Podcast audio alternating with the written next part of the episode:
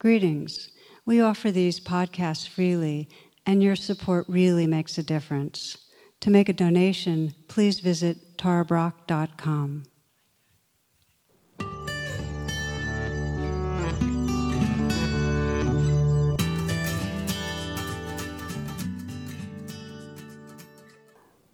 Namaste and welcome. One of the key inquiries on the spiritual path is really what is it that most will help us discover happiness and inner freedom and open heartedness. And this was the question that was posed to six of us that were the opening speakers at a conference in 2001. And we were each supposed to give 10 minutes on what the essence, pure essence, Buddhist teachings were that would um, guide us in discovering that inner freedom. And in 2001, um, the lineup was such that I was the second person, I was the only woman, I was the kind of youngest in terms of seniority as teachers. And the person that went in front of me was uh, Roshi Baker, and he was Richard Baker, and he was very, very well known. And I was kind of glad about the lineup because being second, I had enough time, his 10 minutes, to kind of gather myself, but I didn't have to wait too long and get kind of revved up and nervous. So he went first and he got up and the question was posed and he said, The, the key to freedom is intention and attention.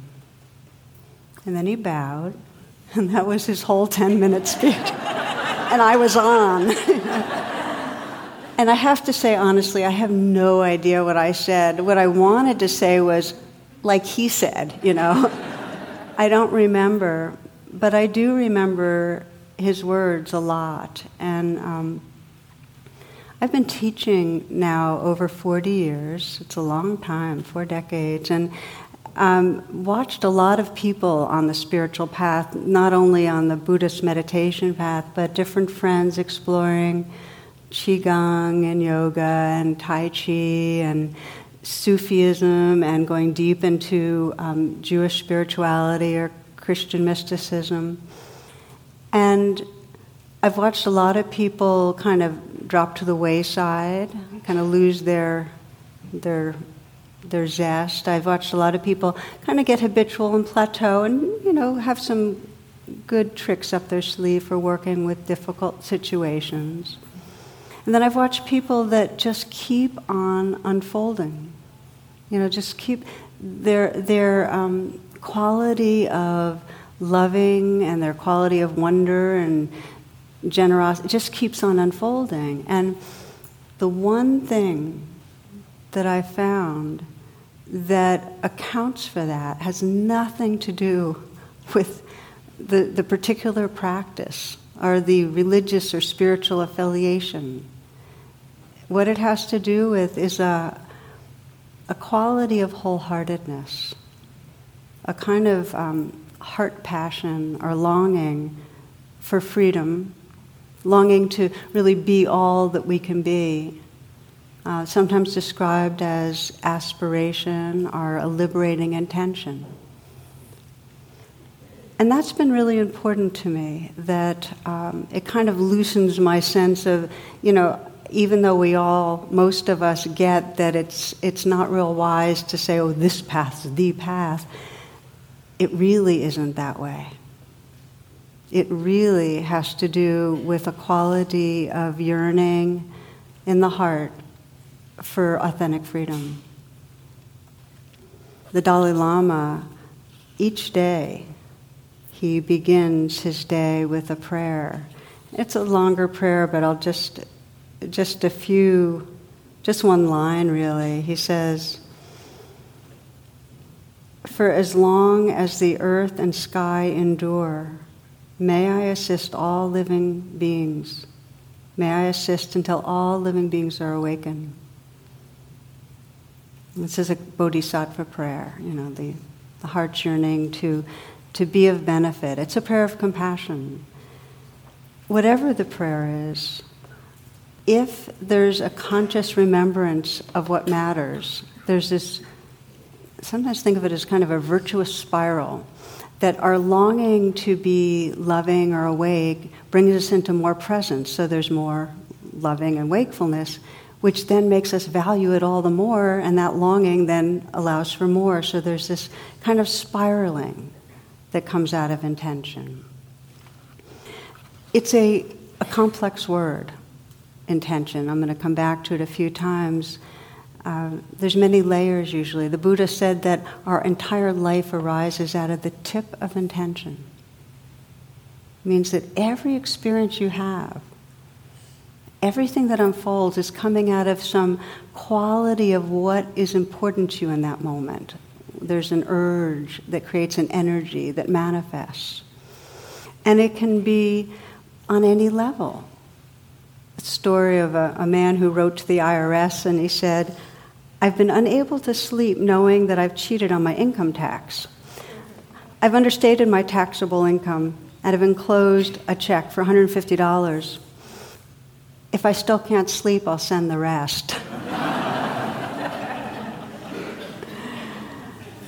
so, intention, a lot of different levels. So, what we'll do tonight in this session, in this reflection together, and there's going to be several times I ask you to reflect is explore really.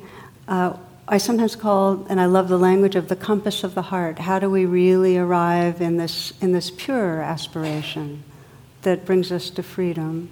And, and how do we move from the natural tendency to have egoic intention, which we all do, we all have it, but how do we recognize that and drop deeper into uh, a liberating aspiration? So that's our inquiry. And I like to uh, include one of my favorite poems from Mary Oliver, just the very last couple of lines, which are, have now become very well known. She says, Tell me, what else should I have done? Doesn't everything die at last and too soon? Tell me, what is it you plan to do with your one wild and precious life?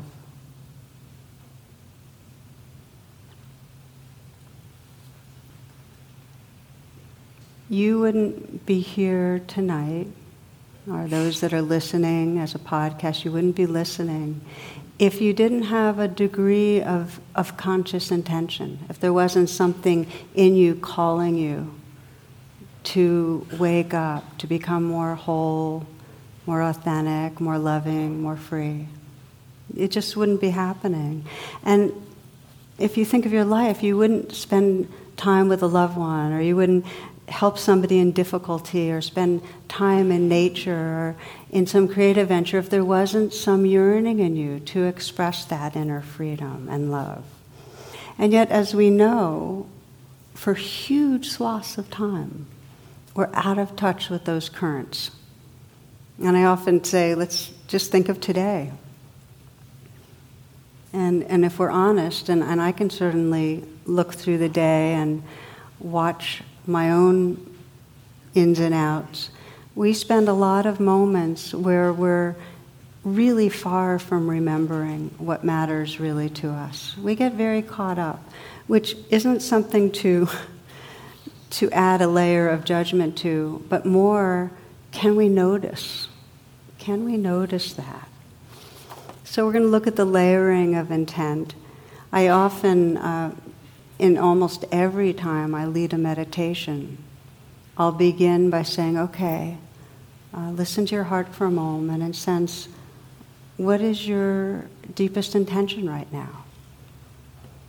And periodically, I'll have someone after class say, You know, I did that. I have no idea what my intention is. And I love that because it's really honest. Because we have to be a certain degree present to get in touch. And the more present we are, the more we realize we love presence.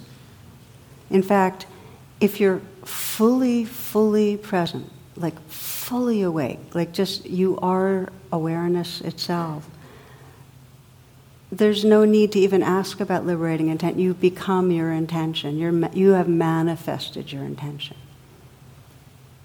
The challenge, as I mentioned, is that we're often stressed and reactive, and in those moments, if we say, well, what really matters, we might come up with the right words, you know, but it's not visceral, it's not heartfelt. And what's really driving us is something different. Supreme Court uh, Chief Justice Douglas said 90% of decisions on the level of the Supreme Court come from emotions. 10% are the thoughts that rationalize the decisions. Okay?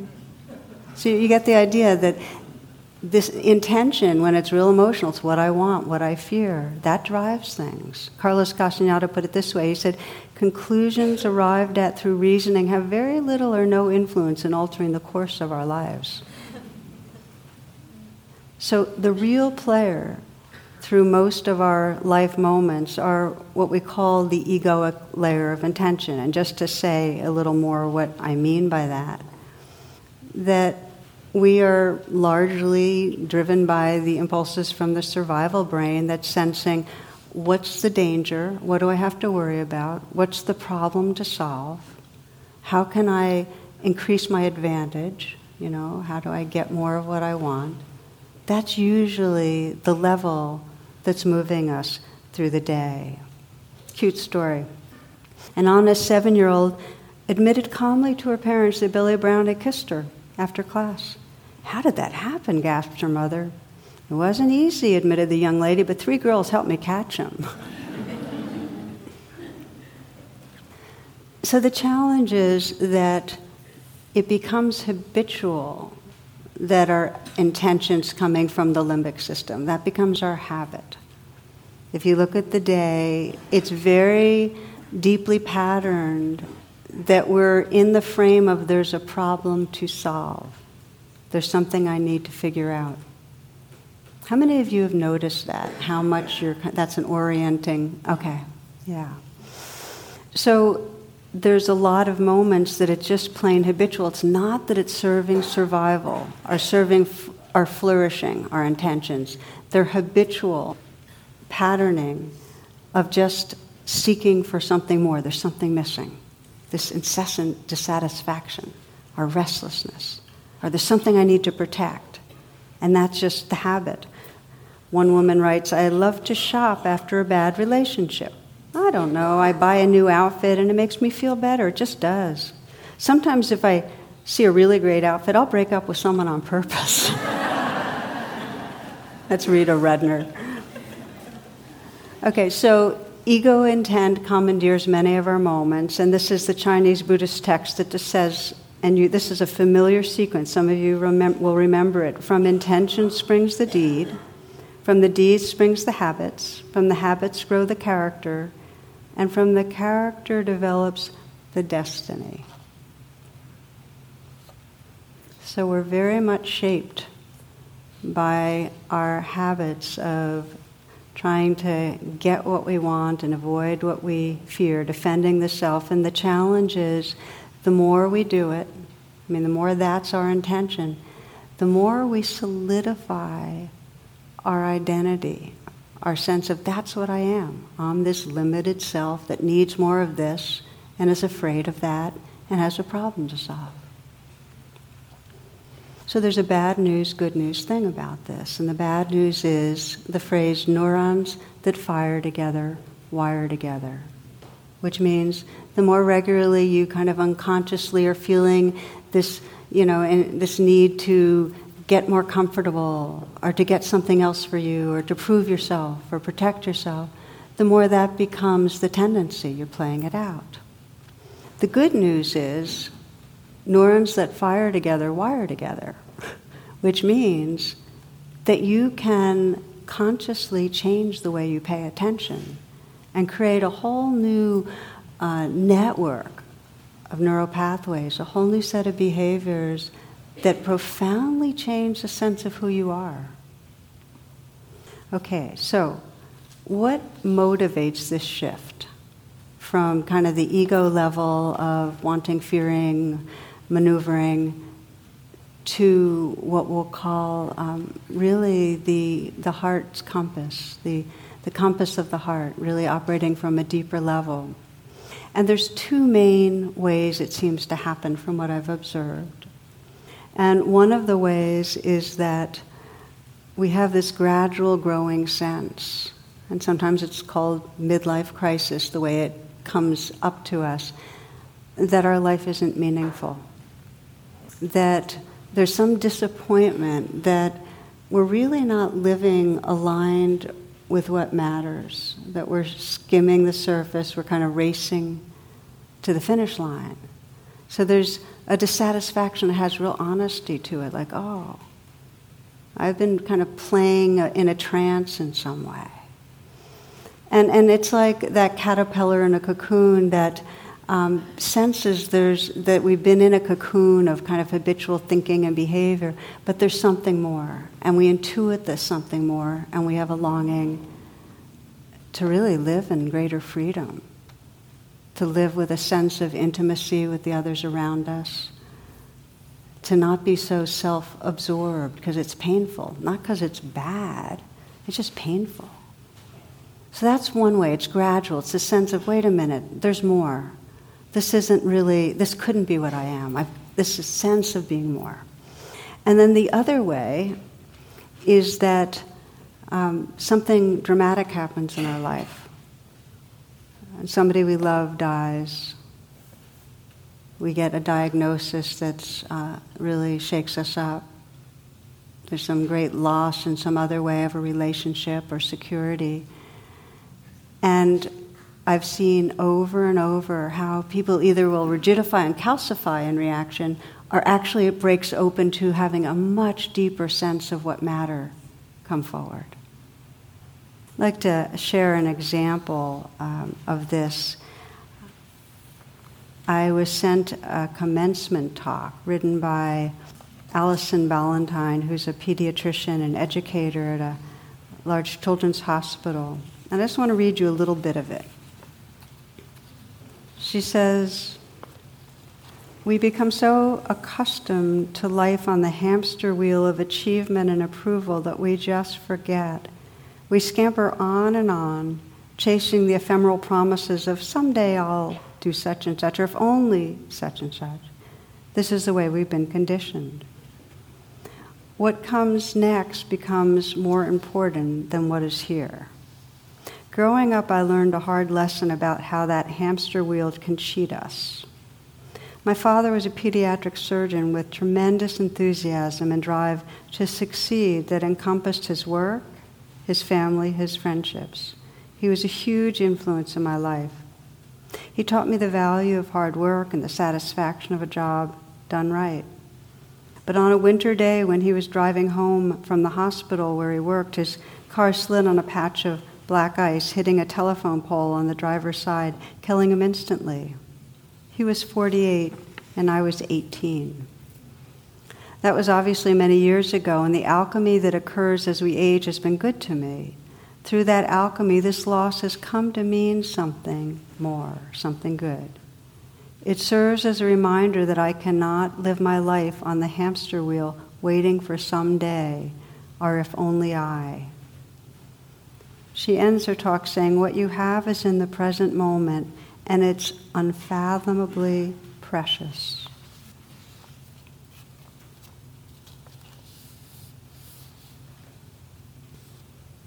It's sometimes called the wisdom of impermanence that drops us into a deeper sense of what matters to us. It's like one woman who had a young daughter, got di- diagnosed, I think, with fourth stage of breast cancer, and her mantra became, I have no time to rush. No time to rush. So, the wisdom of impermanence we can just see if we even ask ourselves, you know, what, if it was the end of our life looking back, what would matter? It begins to let us see how much we leave ourselves, how much we get caught on the hamster wheel of intentions that are much more shallow than what matters to us. So D.H. Lawrence writes this he says, Men are not free doing just what they like or just what they want. Men are only free when they are doing what the deepest self likes. And there's getting down to the deepest self. It takes some diving. So, for the remainder of our reflection together, it's really how do we dive? How do we dive? And especially when we're caught up on a kind of that egoic driven level, how do we drop deeper? How do we dive? And again, I'm going to name two approaches. Um, one of them I've already mentioned, which is the wisdom of impermanence. Any reflection that reminds us of reality. And reality is this is fleeting, this life. We have no idea how long we have. We have no control over the big, big things in our life. There's all the reason in the world to pause and really let this moment matter. When I say this moment, I'm not even meaning this, we're in a talk now and then you go home and let that moment matter. I mean, let this moment.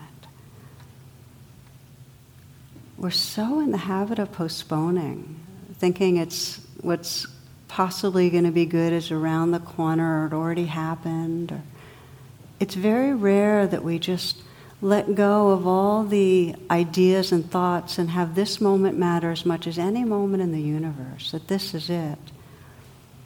And when we care about being fully awake, this moment starts mattering. It's not in the future anymore.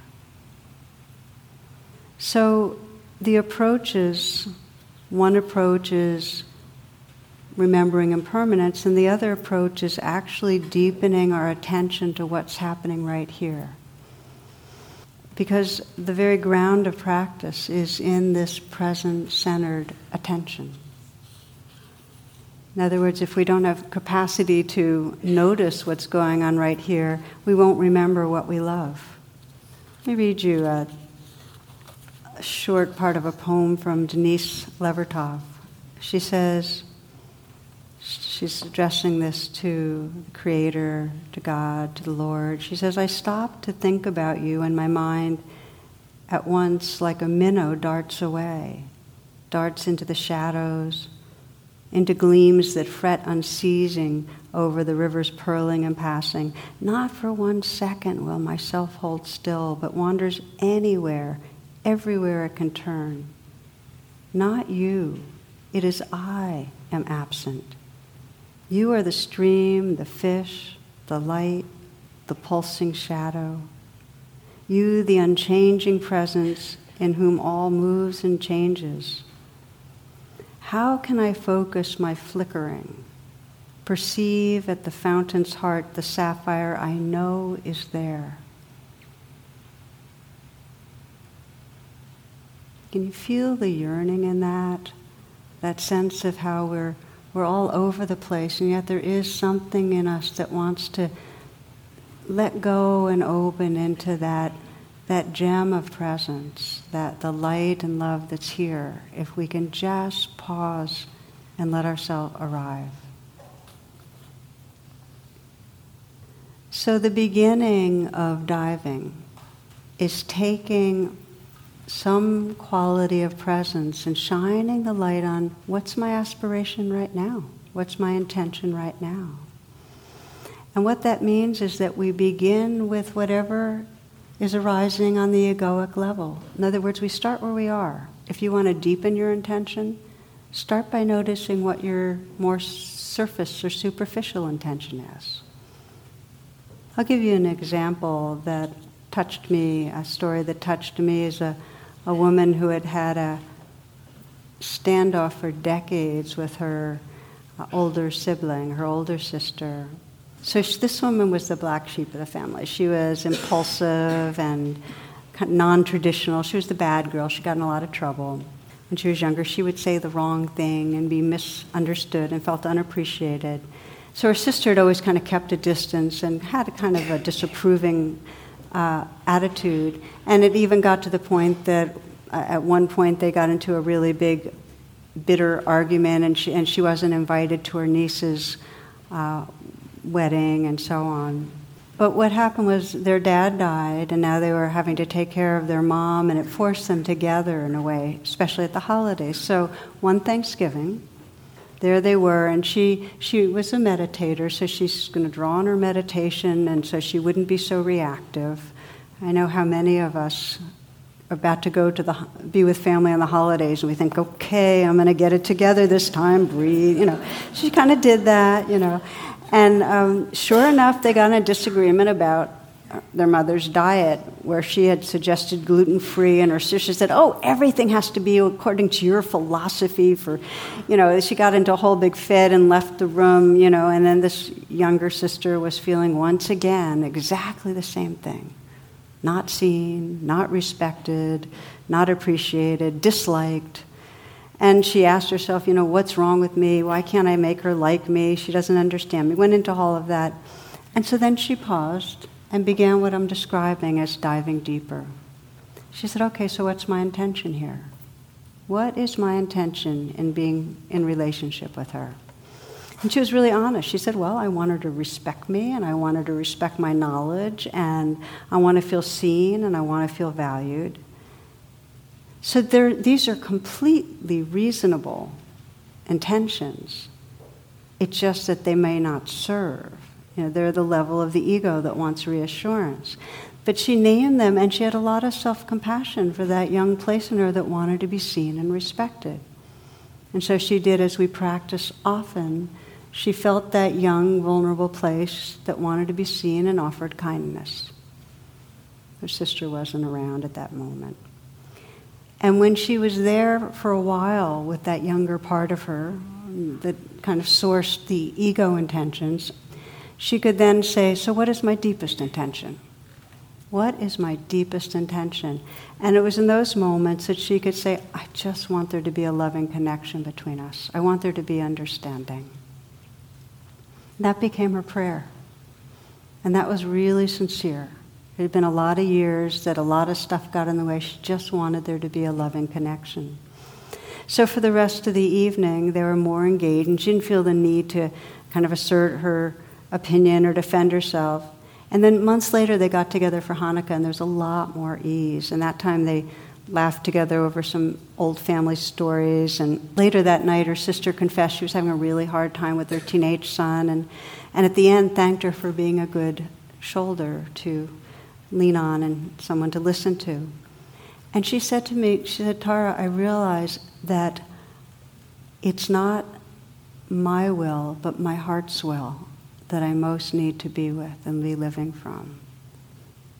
And my, my will was this demand in some way that she appreciate me, that she see me. And my heart's will was just this longing for love. So, this is an example of shifting from an ego intention to really a deep, deep aspiration. Because the reality is, when we're with each other, our behavior communicates what level we're living from. Even if we don't say it in words, for this woman, she didn't have to say anything. Her sister was picking up the sense of, I want you to like me, I want you to agree with me. That energy was there. It shifted. But the important thing to say is, she couldn't dive deeper until she had brought compassion to the ego level. Because it's not bad, it comes from vulnerability and it needs attention. So let me invite you to do a reflection that where you can explore the diving deeper for yourself and you'll have the opportunity to just pick one situation that you'd like to be more awakened, okay? Take a moment if you'd like to adjust how you're sitting.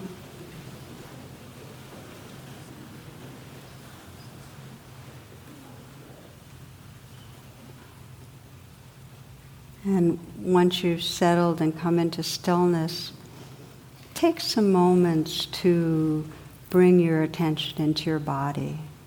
Feel your breath.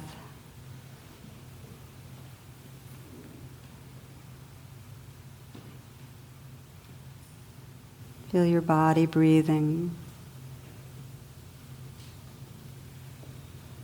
Notice if there's any places in your body that want to soften a little, relax a bit.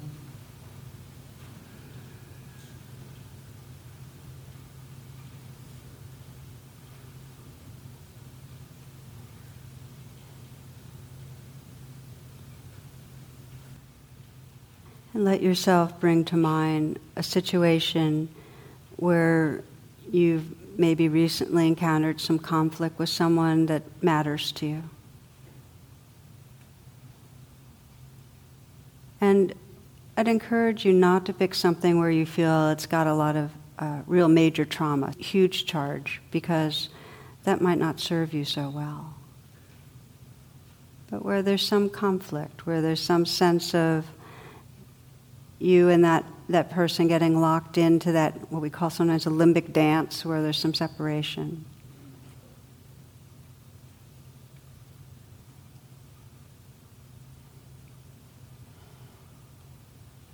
And when you have a situation in mind, allow yourself to go right close into it in your mind's eye. So you can perhaps see the other person visually or hear their voice and sense their tone and their message and sense what came up in you, what's going on.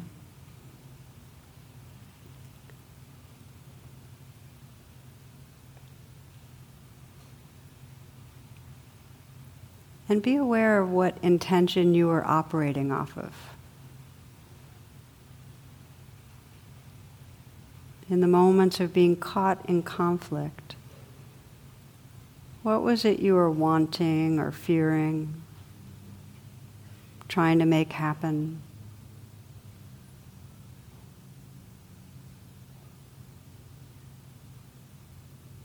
What were you trying to defend or protect? And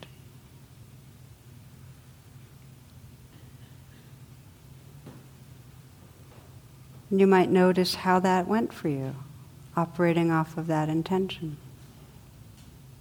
What was the effect? Without adding judgment, just notice. This is a chance to really witness and deepen your understanding.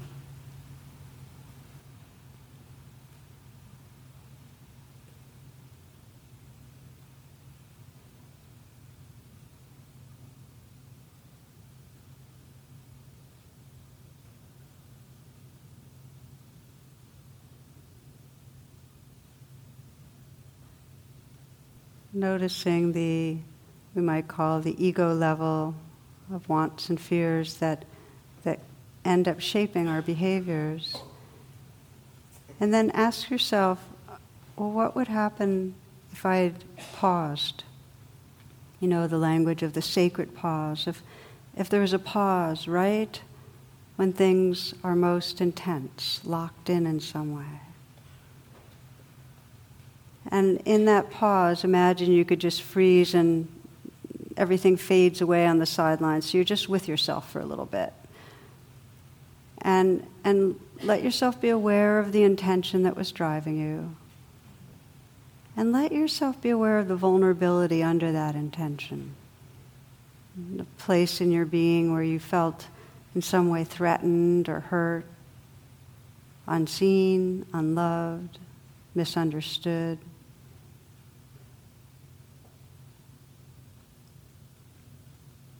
You're sensing the vulnerability, the feelings underneath that were really driving things.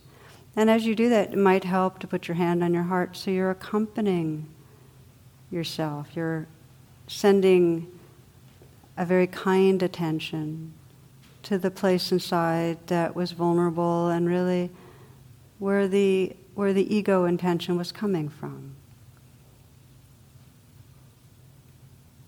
And to the degree that you can consciously send inwardly uh, real care and kindness to your own being. It's, the very, it's rather than any judgment towards the reactive self, there's really kindness. You wouldn't have been in reactivity if there wasn't something difficult. So just sending some kindness and seeing if you can just let it soak in to the place that is upset.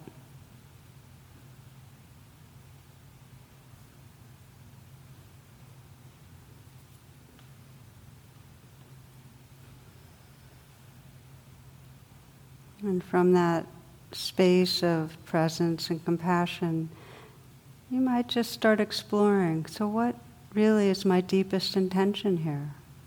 What most matters?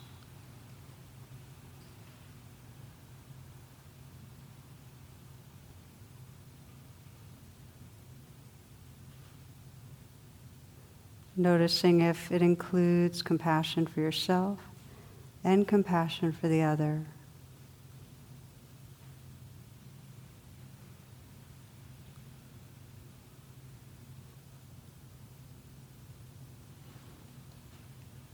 And let it be your heart's prayer. Let that be a sincere aspiration. I mentioned earlier, not my will, but my heart's will. Let it be your liberating aspiration so that you can imagine re entering the situation with this other person with the kind of courage and clarity and inner sense of self intimacy with your own being that allows you to feel an integrity, that there's enough tenderness for you to be sensitive. And just notice what might be possible.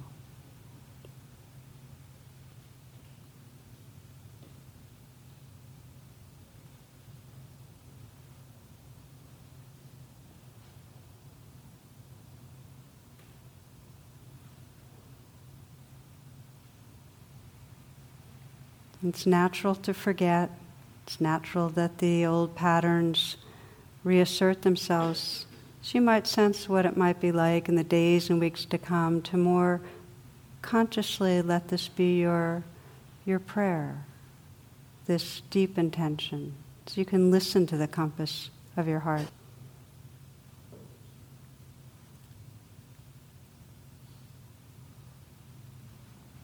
Many find that that trance of reactivity starts diminishing as, as they learn to pause, pay attention to what's going on, the current level of intention, bring kindness, and then dive deeper. Ask that question what's the real liberating intention here, my deepest intent?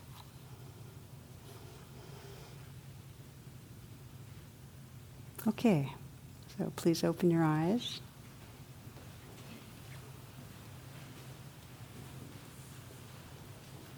So we're going to be, um, going to be continuing a bit on this theme in the uh, in the next class, working with anger and reactivity. But I want to just share with you a few things. I was I was exploring this whole domain with a group from uh, a small group of people in, in Virginia, and one of the questions was, well, what, how do you get to liberating intent when you're just in chronic pain? I mean, when I'm in chronic pain, I don't have any grand vision except for I just want it to go away. So I thought that would be a good question to bring in here. And when we're in chronic pain, or when we're in acute pain, or chronic or acute emotional pain, it's really the exact same process. It's part of our natural wiring of our nervous system to not like that pain. And so the first step is just to bring mindfulness to that, to notice, oh, my intention is to get rid of this pain. Now, if you include that in mindfulness, oh, not liking it, aversion, in the moment that you're recognizing that level of intention, I want to get rid of it, the who you are has enlarged. You're resting more in the space of the witness than you are the self that's not liking something. And that's all the difference in the world. It doesn't mean that the unpleasantness goes away, but there's more space, less reactivity to it. And then you can begin to sense inwardly so, what really matters here? I know for myself because I went through a number of years of both chronic pain and also uh, the emotional pain of feeling lost in terms of my own capacities physically moving in the world. Um, I had a lot of practice with seeing my intention being how do I get rid of this? How do I fix it? What's going on? What's going wrong? And watching that whole layer of my egoic reaction, which was completely natural, really forgiving it, that's just natural. But to the degree I could catch it, notice it, then there was more space and I could say, what really matters here? And for me, what came was a similar kind of prayer to what has been described as the bodhisattva aspiration, which is, please, may this suffering, may this pain, may this discomfort serve to awaken me in some way. May, may it make my heart more compassionate. May it bring more wisdom. There's a real power to sensing into what most matters, even and especially when it's difficult. For many people, when they can begin to sense that deeper aspiration, it gives meaning to what's happening. Not meaning like, oh, this is meant to happen, so this and such and such will happen, but more meaning like, oh, even this I can learn from and grow from and deepen from and serve from and live more fully from, even this. So I want to invite you to try this out, this particular way of touching into aspiration, just for a moment and sense for you how, how it fits for you in your life. And that means, again, closing your eyes, if you will.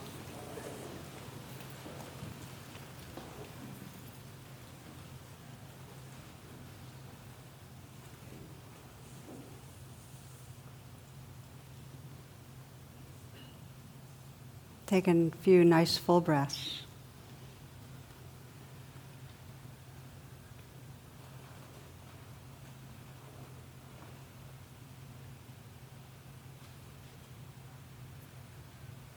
I'd like to invite you to bring to mind something going on in your life that you know your habitual reaction is I want this to go away. I wish this wasn't happening. I don't like this. And it could be physical illness, emotional pain, something going on in a relationship, something difficult in your work life, some large loss you're working with.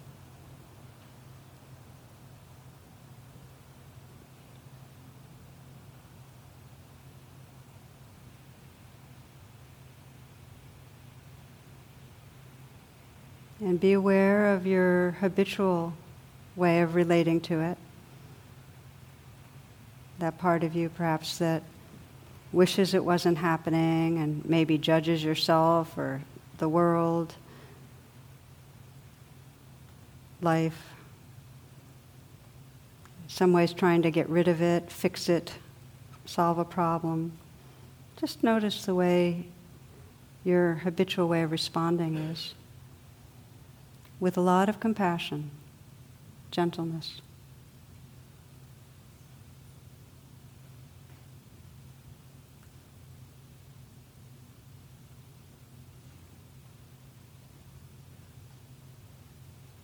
And then explore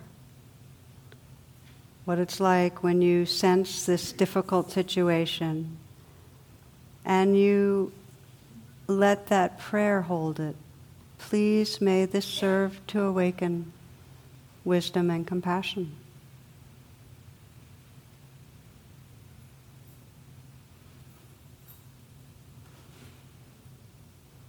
Seeing what happens if that's coming from a very sincere, wholehearted place.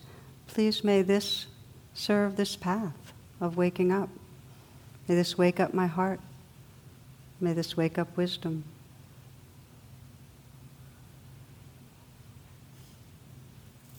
Notice what happens when you draw on that deep intention.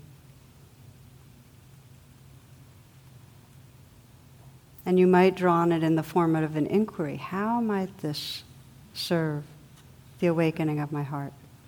See what you can learn.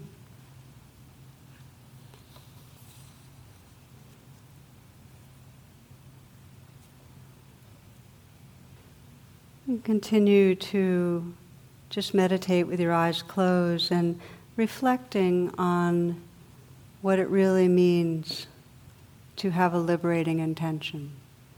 We kind of know what it's like when we're being driven by wants or fears. But people often ask, you know, how do I know if it's a truly a deep aspiration, a liberating aspiration? So I'm just going to name a few qualities and just feel inside how they sit with you. So, one characteristic of a deep or pure aspiration is that it has to do with manifesting your innate potential.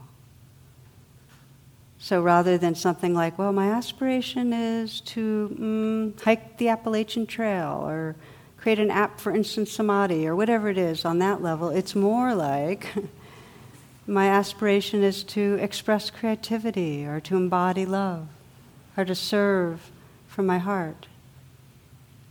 It's like the Bantu tribesman who goes around to his sleeping children and says to each, whispering in their ear, Be who you are. So that's one quality of, of a pure aspiration. It's really, uh, the aspiration is really to manifest what's already here. The second quality is that it's wholehearted. It's not an idea, it's in our body, it's passionate. We care, you can feel it.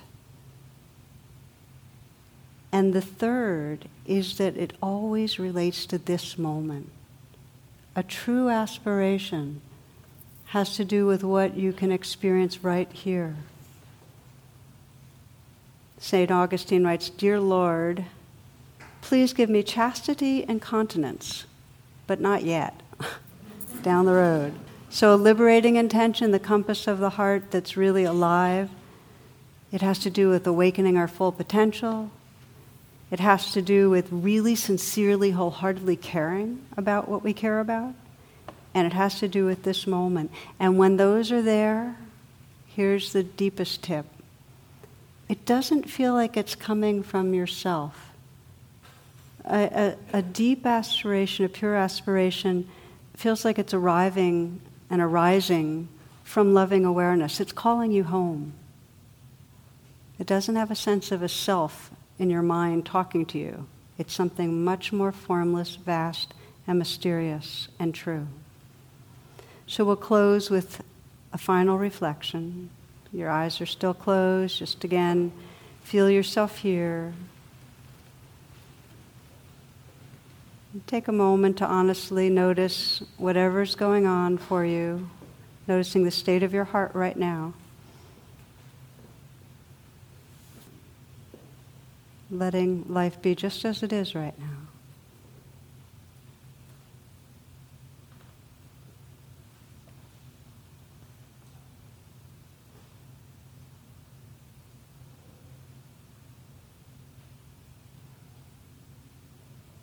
If you were in the last moments of your life, and you're looking back, what would most matter? What would truly most matter about what had unfolded, what you had experienced, how you showed up?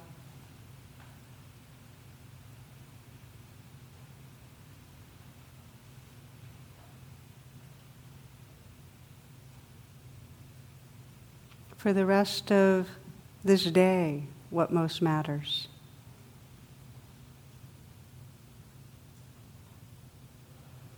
What really matters to you? What matters to your heart?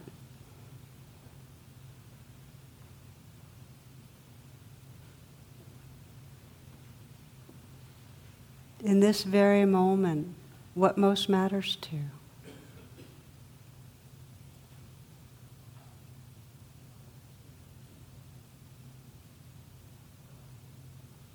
Whatever most matters, just to let go and be that experience. Be what you care about. Be the love or presence or awareness or peace that's really your own essence.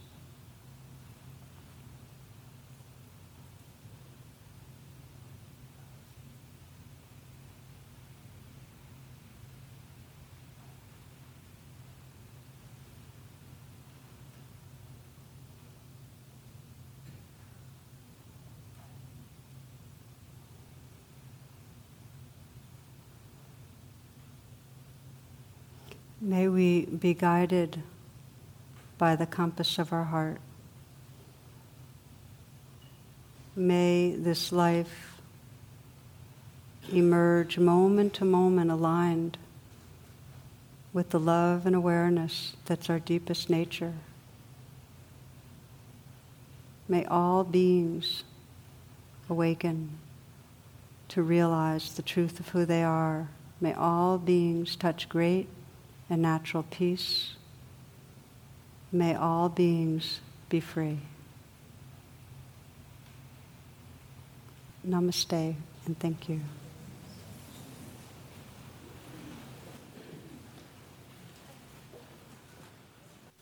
For more talks and meditations, and to learn about my schedule or join my email list, please visit tarabrach.com.